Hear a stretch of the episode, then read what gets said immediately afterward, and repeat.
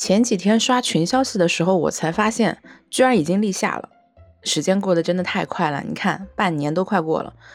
但是我现在啊，床上还铺着冬天用的被子毯子，很庆幸啊，自己二月份回家的时候有带过来两套薄衫还有短袖，不然很难说啊，这会儿有可能就是穿着厚卫衣，然后感受着窗口晒进来的高温。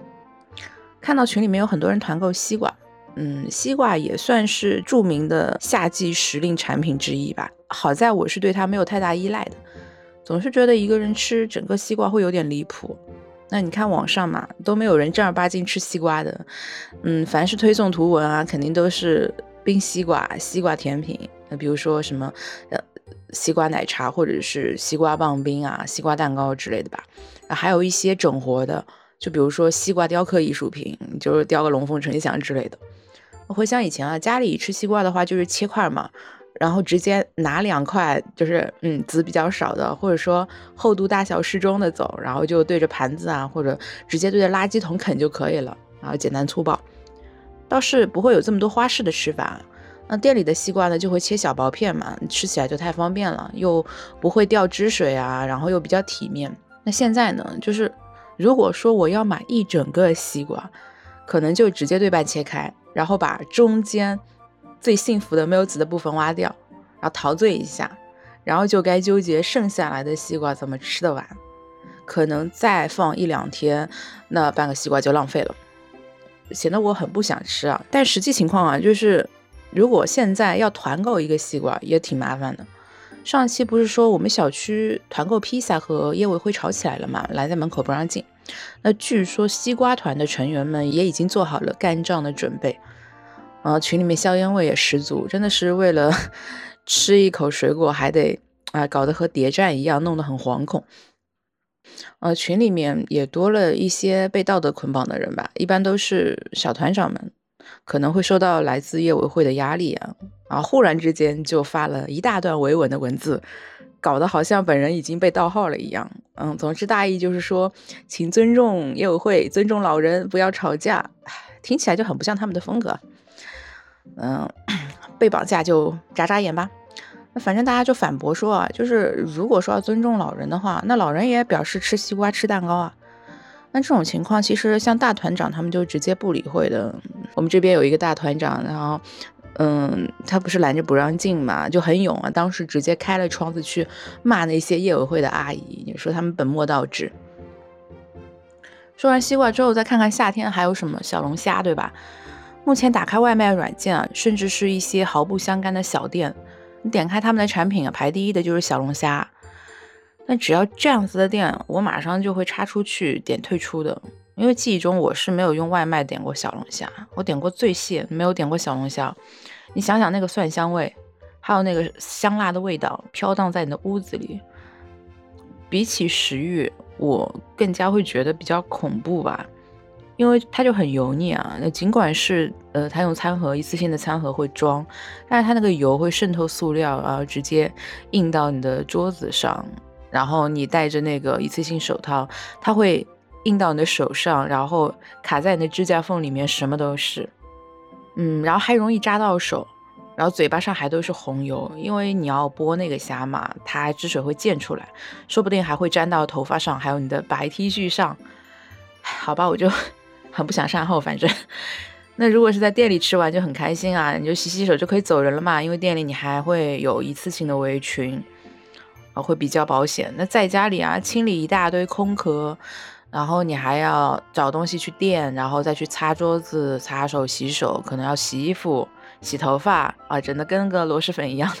主要真的是太油腻了，加上有前几天曝光出来嘛，说是有商家把小龙虾倒在地上分装，就因为呃量需求量实在是太大了，就没有地方堆，他就直接把炒好的小龙虾倒在地上，然后分装到包装盒里面。嗯，比较残酷了。虽然是个个别现象，但是外卖这个东西。本来卫生方面就欠缺一些嘛，加上小龙虾其实，嗯，也是一种重金属含量比较高的食物吧。那两者合一，我就觉得凑在疫情当下这个特殊时期，还是忍一忍，就尽量不要吃。那如果吃出肠胃问题，也很惨啊。总之一句话就是我没有爱它啦。那以前每到暑期，我也不是很想吃冰淇淋，因为看现在大家吃冰淇淋的呼声也很高啊。那这个夏天就，当我看到群里面有八喜的团购的时候，我也马上接龙了。本来一年四季都能吃冰淇淋，还有外面有一些。嗯，比较可口的，比如说五种口味的抹茶，那浓度由淡到深，啊，有好多口味，还有各种比较清新爽感的那种冰沙，可能还是因为风控的关系啊，就感觉冰淇淋变成一个很有仪式感的东西，而且对比了一下团的价格，比往年就是比往常还是偏贵的，但因为我自己消耗量不大嘛，我感觉买一次就应该够吃一整个夏天嘛。那现在买也是早买早享受嘛，就是先过一个口福。还有一个玄学啊，就是冰淇淋，大家好像还有蛋糕，大家都是比较偏爱香草口味或者是巧克力口味的。我看好多人都选了那个口味的套餐，就是可能是奶奶甜甜的那种感觉吧。但是我个人会喜欢酸酸的，就酸酸甜甜的，比如说水果型的口味，嗯，什么芭乐葡萄啊，或者是一些带酒味的冰淇淋嘛。但是好像没得选，不存在这种选项。其实像巧克力口味的话，我会觉得有点腻的。你想冰淇淋蛋糕这种本来就是偏甜了，唉，巧克力再丢下来的话，就整个像一个炸弹一样。嗯，之前和楼下妹子拼了半个牛乳半个巧克力蛋糕嘛，吃起来真的很勉强啊。我后来还丢掉了一块。可是呢。像巧克力牛奶我还是喜欢的，但当我想要买巧克力牛奶的时候，又没有这个东西让我买，这太搞不懂了呀，嗯，很难选择，嗯，不过现在嘛，就是有什么吃什么，买到什么吃什么，可以是这样的原则。那说起来，这一个月好像也没有看到有人团酸奶，真的很好奇，酸奶应该和牛奶一样，就备受大家宠爱吧。而且买菜软件上就什么某团买菜啊，那上面的酸奶就并不好喝。我印象中的那个牌子的酸奶就是淡如水。我我以为大家都会和我一样喜欢那种浓郁口感的，因为你就这样光吃，或者说搭配水果啊，或者是麦片在里面都很好吃嘛。啊，这样子就很尴尬了呀，就不得不去买别的牌子，但是也并没有。冰箱里面还有一瓶酸奶是三楼的妹子送的。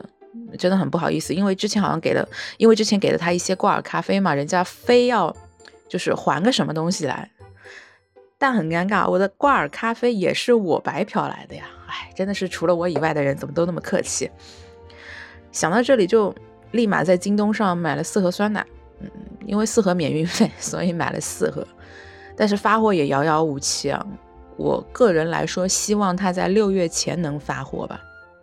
因为四月十几号，四月好像四月十三号我买的其他的东西啊才发货，所以我猜这会儿买的话，你可能六月发货吧。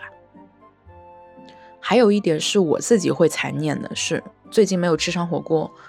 夏天一边吹空调一边吃火锅，然后再喝那个冰的大红袍奶茶，真的很爽快。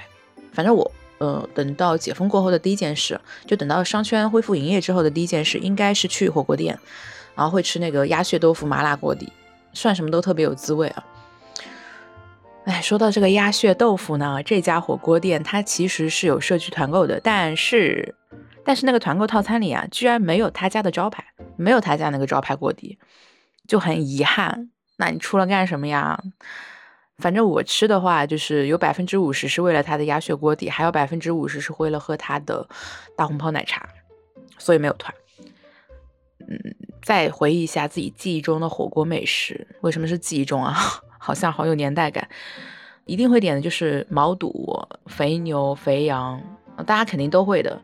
那还有一种是大刀腰片，就很好奇啊，谁最早发现的？就是可以把腰片用来涮火锅，感觉很聪明。因为就我来说，我本身不喜欢吃猪腰，会觉得有味道。不管是你是就是切的再干净，片的再好，还是会觉得有点味道。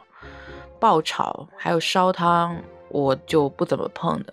截止目前啊，经验当中就是吃正常的家常菜啊，会吃到猪腰的可能就两三次。但是呢，这火锅店的做法还真不错，就是把那个腰片切薄了之后涮了十几秒嘛，然后里面会裹上那个辣椒面还有香菜啊之类的调料，就去味的。然后还会放那个辣的豇豆，豇豆这个生物也很神奇啊，就。好很百搭，你就拿它来拌饭，然后炒菜，然后火锅，真的就是零踩雷的调料品啊。嗯，除此之外，就是素的里面，像响铃卷、老豆腐，嗯，还有小香肠，对，火锅香肠也很喜欢。它那个火锅香肠就小小的、细细的嘛，然后涮了之后咬一口就甜辣甜辣的，然后还会爆汁啊，特别香。那吃火锅的时候肯定配上冰饮嘛。除了我刚刚说的，就是那种冰奶茶以外，我觉得夏天最绝的饮料应该是酸梅汤。不仅清凉解渴，还可以用来调制，就可以做其他的饮品。很多餐饮店它会提供冰镇的酸梅汤做免费饮品，就比如说你在等位的时候，他会发酸梅汤，或者你进店了之后可能会先啊有一个免费的茶水。那到了夏天，它可能就是免费的酸酸梅汤。诶，不过应该是冲兑的那一种吧。你自己在网上买酸梅膏也比较便宜。还有一种啊，也没有比较麻烦了，但是需要熬制。会有很多材料搭配，就跟个煮花茶煮中药一样的，它烧出来会有一种带有一点点药材的那种感觉吧，带有一点点那个味道，就不太会形容，反正就是喝起来啊，好像是感觉更有料一样，更符合它那个什么古法熬制的这种设定。哎，我真的现在为什么不管什么东西都讲究古法，什么古法蛋糕、古法奶茶，哎，古法熬制，就是这种设定。还有一点是比较出乎我意料的，就今天五月八号不是母亲节嘛，有些人买到了花，而且听说之前是有小区团购鲜花的。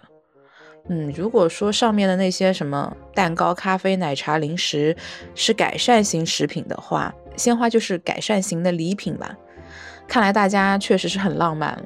反正我在当下没有留意到，就是有节日啊、生日啊这种纪念日什么的，完全顾不上，想不着的。但是购买鲜花好像这种感觉啊，把你的想法往正常的轨迹上掰一掰，就是提醒你啊，已经过到了这个时节了。那再过二十天，是不是也要买个棒棒糖，准备庆祝一下六一呢？但是说起来，好像买棒棒糖已经是一种很过时的说法。那六一节难道不是应该 买很多打折优惠的游戏嘛？就六月份的时候，对，要等到时候看看有没有促销，有了一个玩游戏的好借口。嗯，反正以上啊，就是关于初夏的一些叨叨、一些随想吧。我个人的感觉啊，好像真的就停留在三月份。嗯，希望一个月后能够拿回一些属于这个季节的记忆吧。啊，今天就暂时到这里，下期再见，拜拜。